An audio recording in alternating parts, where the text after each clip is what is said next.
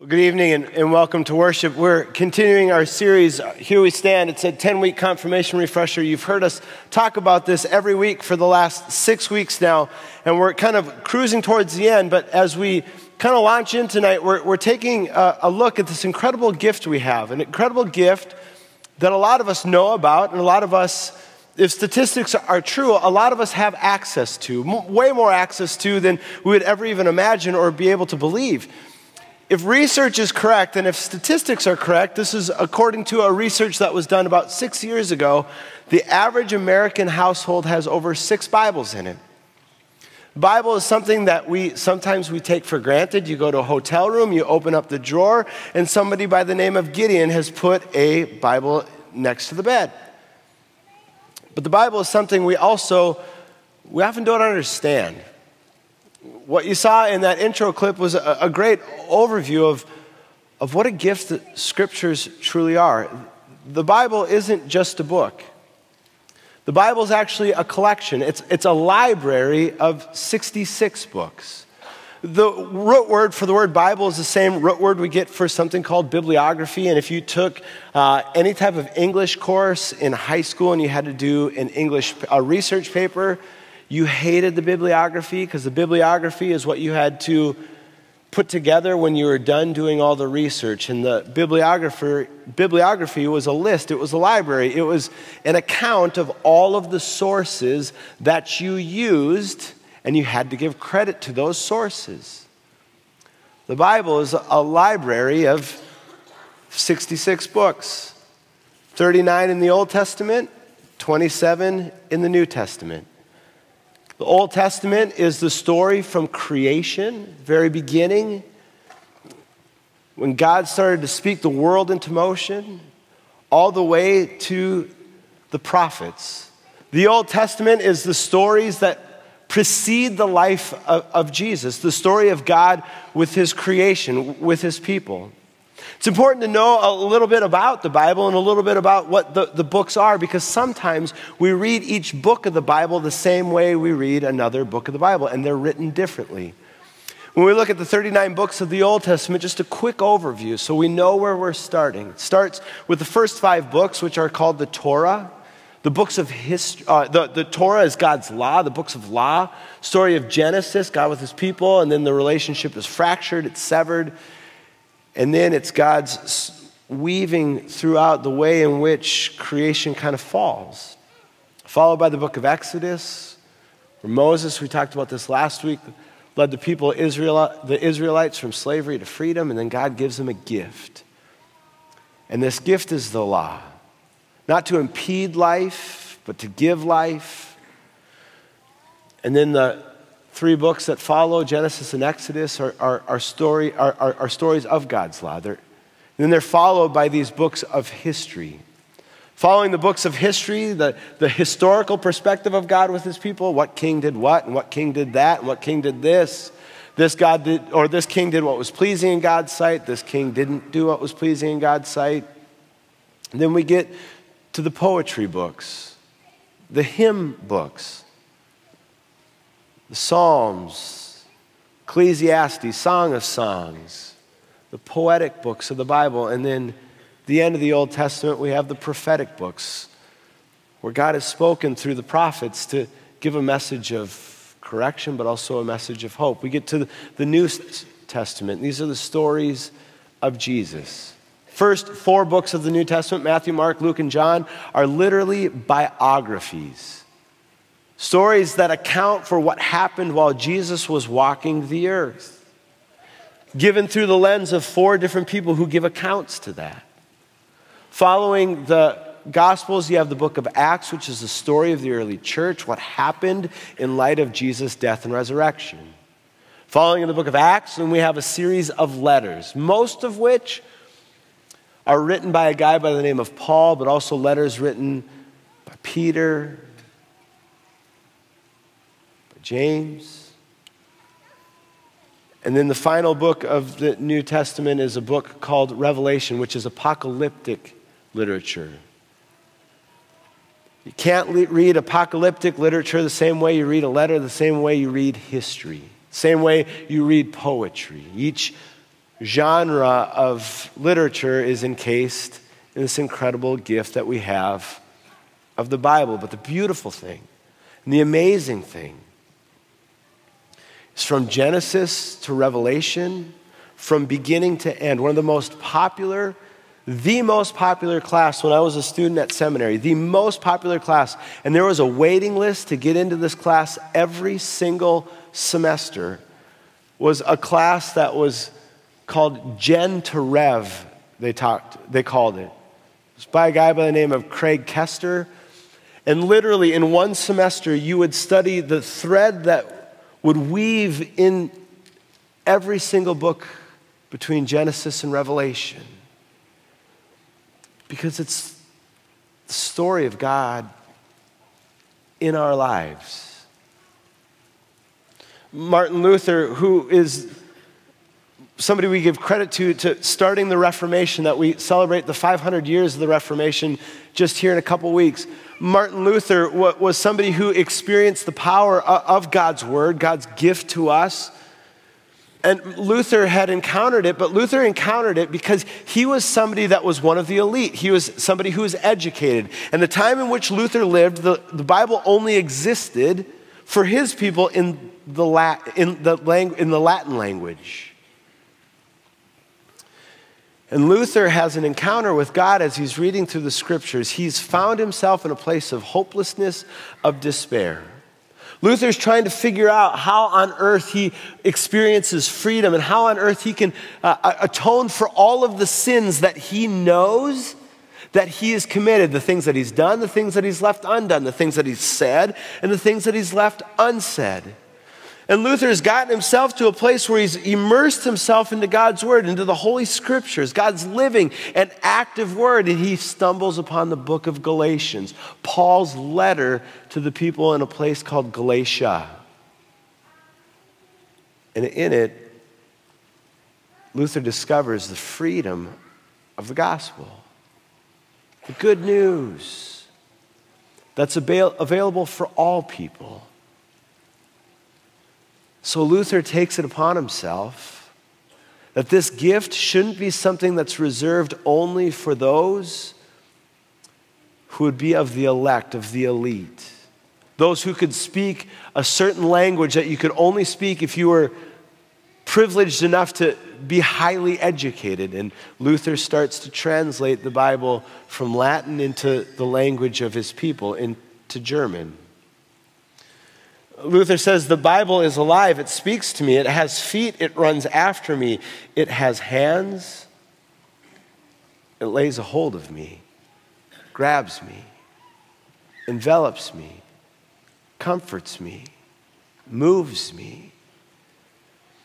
So that's great, Jeremy. That's great that Luther had that view of Scripture. It's great that you can give some of the nuts and bolts of Scripture, but the problem I have with the Bible it's a fair question. The problem I have is how can you prove that it's real, that it's reliable?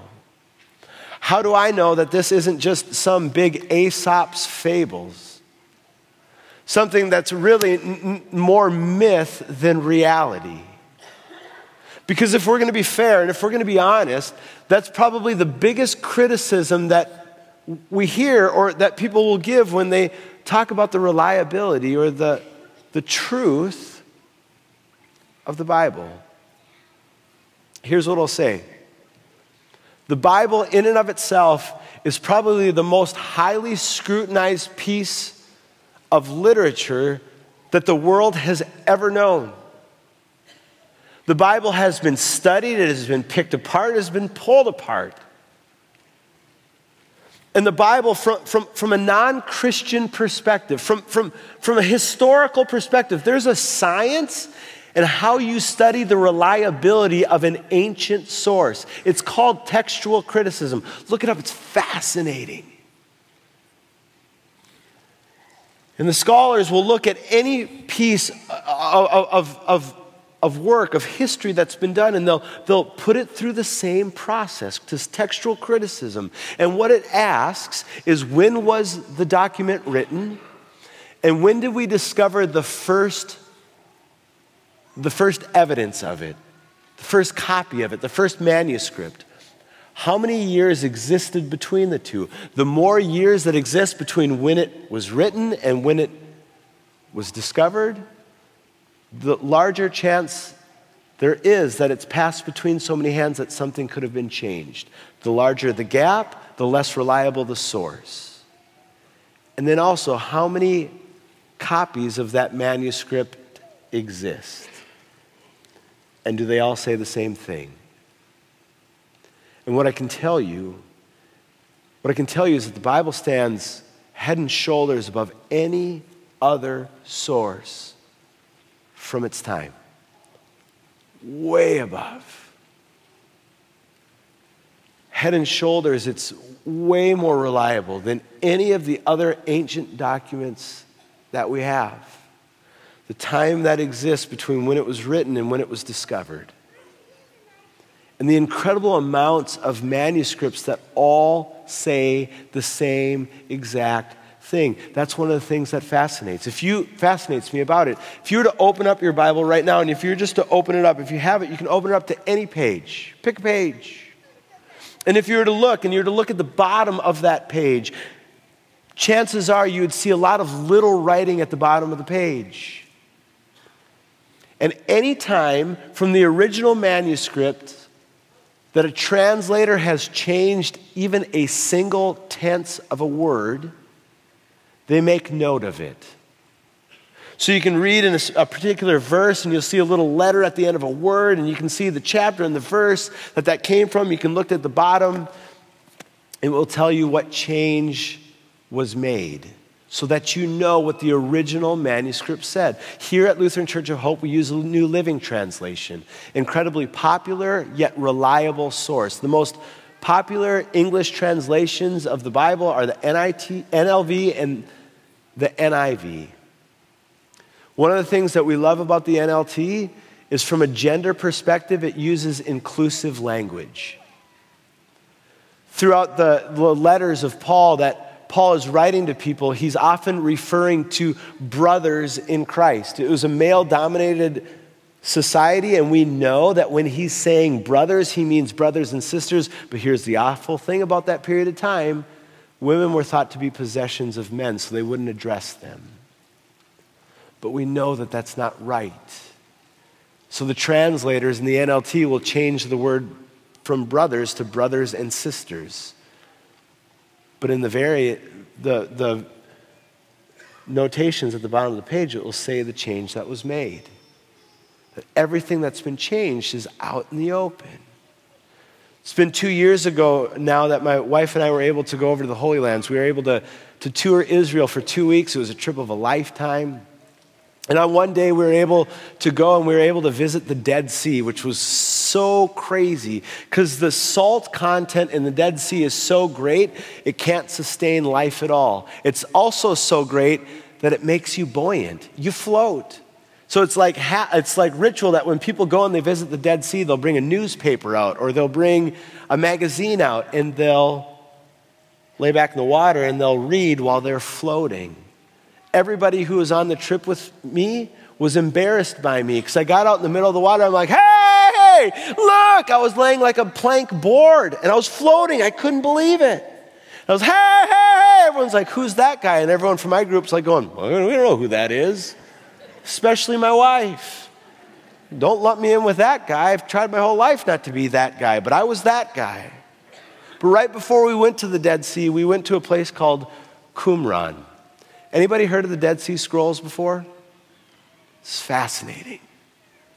An incredible event in the reliability of Scripture. In 1947, out in this area called Qumran, right outside of where the Dead Sea is, there's a Bedouin, which is a shepherd. It's a, a tribe of people in that area who live a nomadic life. And he was a shepherd. And as this Bedouin shepherd was out tending to his flock, there was a sheep that had gone astray, because sheep do that. That's why Jesus uses the analogy all of the time about sheep, because they tend to stray away. So, this Bedouin shepherd, in order to scare the sheep back to the flock, he picks up a rock, he takes it, and he throws it beyond where the sheep is because they're also very skittish. And he knows that if he scares the sheep, the sheep's going to run back to the flock. So he throws the rock, it gets beyond to where the, the, the, the, sheep is, and when it lands, it doesn't make the same noise that a rock should make when it hits dry ground. Instead, it made like a tink sound, and so the Bedouin shepherd wanted to discover what on earth did the rock hit? So he went into this cave, and in the cave, he found a bunch of stone basins, stone jars. And inside those jars were scrolls, ancient scrolls that had been preserved centuries and centuries old. So archaeologists went and they went to go research what the scrolls said because there was a problem. Because those scrolls contained large portions of Scripture. And what would happen if somehow it said something different or contrary to what we read in the Bible today? It's a beautiful thing is it said the same exact thing. It's incredibly, incredibly reliable. But more than just its reliability, it's its gift. Luther said this about the Bible. He talks to it and he refers to it as, as a manger or a cradle. So scripture is literally, it's the manger or the cradle in which the infant Jesus lies. But we got to be careful. Don't let us inspect the cradle and forget to worship the baby. Because scripture, God's word, is living and active. And it's not what God wants for any of us. It's not what Luther experienced that brought him life, just to memorize a bunch of scripture in order to know a bunch of scripture. But it was the God that that scripture pointed to, and it was the fact that there was something alive and powerful about the Word of God. That the scriptures will tell us that when the Word of God goes out, it never comes back empty, it never comes back void. It does something, it creates something. That there is a spirit that, that is involved in the pages of Scripture and the words of God's story from beginning to end that reveal to us the God who gives us life and who gives us hope. We need that, don't we? We have a world that's changing all the time. And in the events, I mean, if I think in, my own, in, in our own, just communal life as people, the last two months, it's been nuts.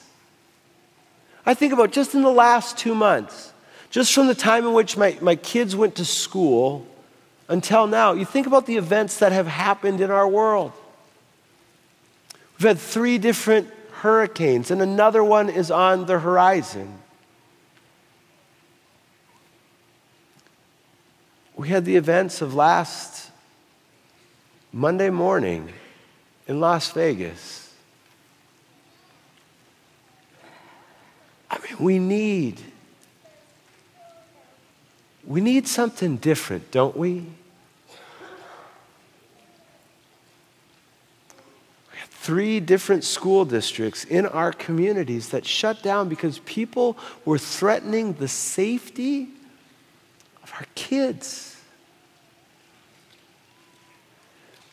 And there's a point and there's a reality that we can start to wonder where does it end? When does it end? And how will it end? Where's the hope? Where's the where's the life? What where do we turn? Here's the gift. Here's the incredible gift of God's word to you and to me, to all people through the pages of the holy pages of the Bible. It's a never changing word in an ever changing world. It creates life. I remember when I was doing youth ministry, there was this trip that we would take every other year. This was back when I was living in Fargo. Every other year, we'd take a trip to Jamaica. And it was a highlight trip for a lot of our students. They would spend two years fundraising for the trip. We'd spend a week there.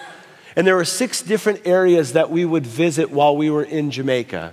Six different mission kind of uh, projects that we were a part of.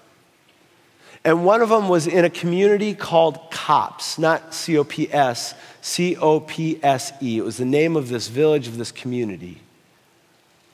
And the first time we went there, I was the site supervisor at this place because there was a place of safety that we went to. It's called the Copse Place of Safety. And it was a home that housed 72 boys from the ages of 5 to 17.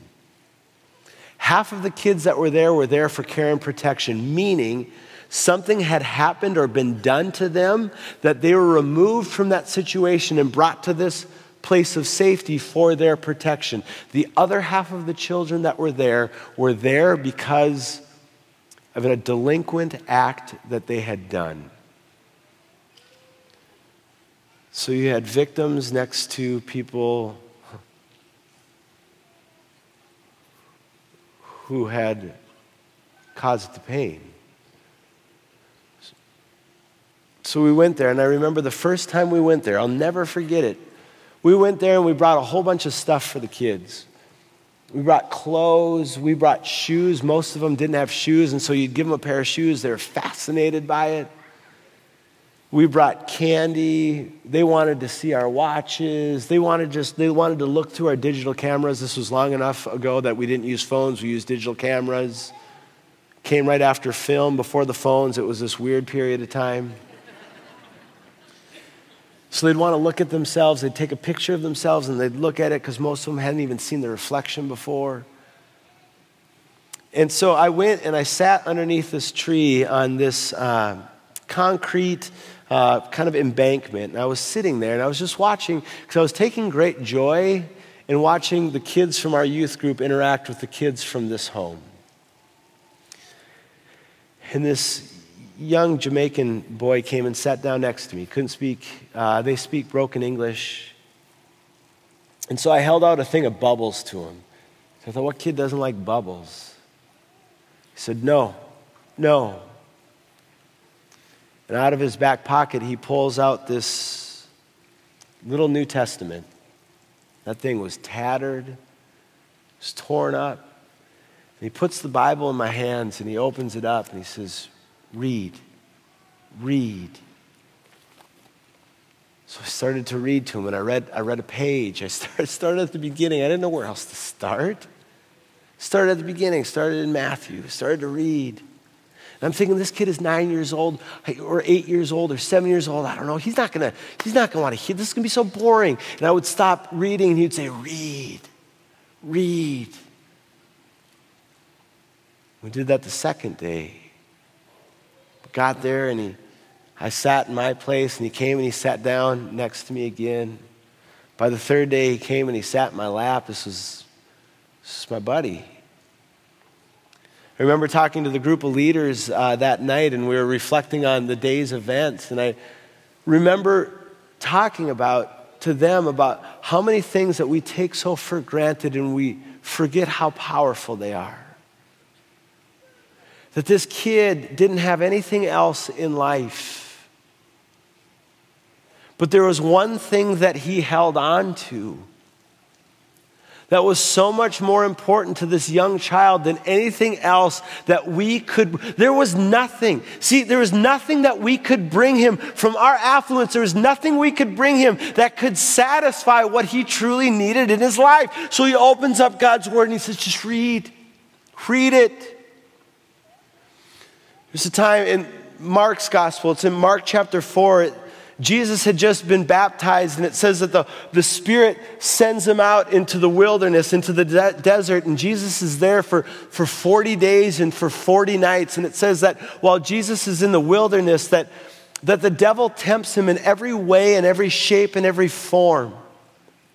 And there's a part in, in Jesus' wilderness experience where, where the devil comes up to him and he knows that Jesus is going to be incredibly hungry by this time. And so he looks at Jesus and he says, If you are who you say that you are, and if you are who I know that you are, pick up that stone. You have the power to turn that thing into bread, and you can satisfy your hunger. Jesus responds, He says, It's People do not live by bread alone, but by every word that comes from the mouth of God. There's an interesting tense in the Greek, verb tense in the Greek, the language in the New Testament. The present tense in the Greek is far different than the present tense in English. That word comes is in the present tense and it means continual action. Dr. Boyce was our Greek professor and whenever we would get to a present tense verb and we would have to be translating portions of the New Testament, and we would get to a present tense verb and we would translate it, and he would say, and it comes, and it comes, and it comes, and it comes, and it comes, and it comes. And he would literally keep doing that for about five minutes. And we would cry for him and say, Dr. Boy, stop. And he'd say, Do you get it? It doesn't stop. Jesus says, Man does not live by bread alone, but by every word that continually comes from the mouth of God. That in the pages and in the miracle and the gift of Scripture, God speaks. God speaks to your life. God speaks to my life and gives us a gift. Paul says in Romans chapter 10 that it's in hearing the good news, it's in hearing God's word that it does something in our lives. It creates faith. It's in Ephesians chapter 2, verses 8 and 9, it says, It's by grace you've been saved through faith. That faith is this gift that has been given to us that we can't muster up the strength to do on our own. And it's by grace you've been saved through faith. That faith, your faith in Jesus Christ, it binds you to, to the miracle of the cross and the crucifixion and the resurrection of Jesus Christ. And Paul says in Romans chapter 10 that faith comes by hearing, by hearing the good news about Jesus Christ proclaimed. Each day we have a daily Bible reading that we post on our Facebook and we post uh, through Twitter. For those of you who follow, you know that every day there's a daily Bible reading. And I can't tell you how many times somebody will reach out to me. They'll send me an email or they'll even give the church a phone call and they'll say, How did you know that this was going to happen? You picked the perfect verse for today. And I'll tell them, we picked out those verses months ago. And it's not us being clever picking the right verses. It's the Spirit of God that's alive and active in the Word of God that connects to our lives in a way that creates faith. You have an experience with God in the pages of His Word. Paul writes to this young leader in the church, a guy by the name of Timothy. It's in his last few years of his life, Paul writes a letter to Timothy, and he, he's telling Timothy that things are going to change. And these are Paul's parting words to this young leader in the church. And he reminds Timothy, he says, Timothy, you've been taught the Holy Scriptures from your childhood. And hold on to this, Timothy, because the world's going to change and things are going to get difficult and situations and scenarios are going to happen, Timothy, in your life that you are not prepared to. So don't forget what God's word promises you and don't forget the wisdom that it gives you that gives you the ability to receive the salvation that comes by trusting in Christ Jesus.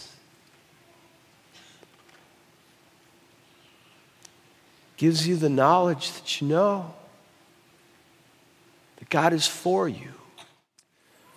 Paul says to Timothy, all scripture is inspired by God.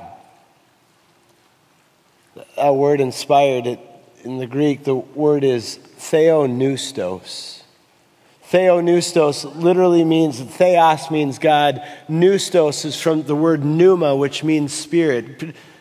Paul says, Timothy, it's not the fact that you would memorize the scripture, but you, you would know that, that scripture has been inspired by God. It's, it's God breathed, is what the word literally means. That the same spirit that was breathed into the first human being, that brought that first formed human being from, from just being formed into being alive in Genesis chapter 2, that that same spirit is involved in scripture. That same spirit is, is a spirit that we encounter, the spirit of God that we encounter that doesn't come back empty, that creates faith in us. All scripture is inspired by God and it's, it's useful to teach us and to correct us and to guide us and to lead us and to equip us. As Paul will continue to say to Th- Timothy in 2 Timothy chapter 3 to remind you to remind us that we're not alone. That there is a God who communicates and speaks to us and reminds us of the good news, of the promise that He has from us. From cover to cover, from Genesis to Revelation, the Bible does nothing but tells us of the hope and the life and the love that comes to us from God. It's available. Psalm 119 Psalmist says, Your word is a lamp to guide my feet, and it's a light for my path. That even when the thing, that world might seem dark,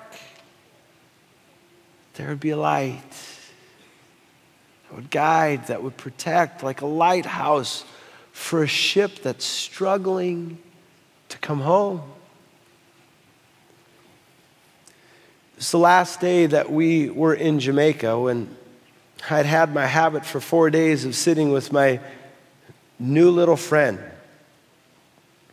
I came by this time, this was our fifth day reading together, and we'd gotten through almost the entirety of the Gospels. I mean, this little guy had listened to me read, even though he could hardly understand it Matthew, Mark, and Luke, and John. I was amazed by it.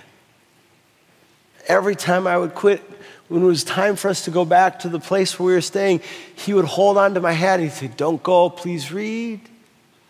Never had an experience like this in my life. So we are getting ready to leave on, on that Friday, and I talked to the headmaster of the school, and I, I pointed out the boy to him, and I said, What do you know about that boy? I didn't even know his name. So, what do you know about that boy? And he said, Actually, we don't know anything about him said he came here to us about two months ago. So we don't know. He, he, he was taken in Kingston, which is an incredibly violent, crime riddled city in Jamaica. And he was found and he was all by himself. We don't know if he has, or where his parents are, if they're even alive. We don't know if he has any siblings. He was found and he had some, some shorts on, and the only possession he had to his name was it's the Bible. Man. This is the only possession he had in the world. But could you think of something better? I mean, that was his hope. That was his life. He carried it with him. I mean, I don't know how long this young child was homeless.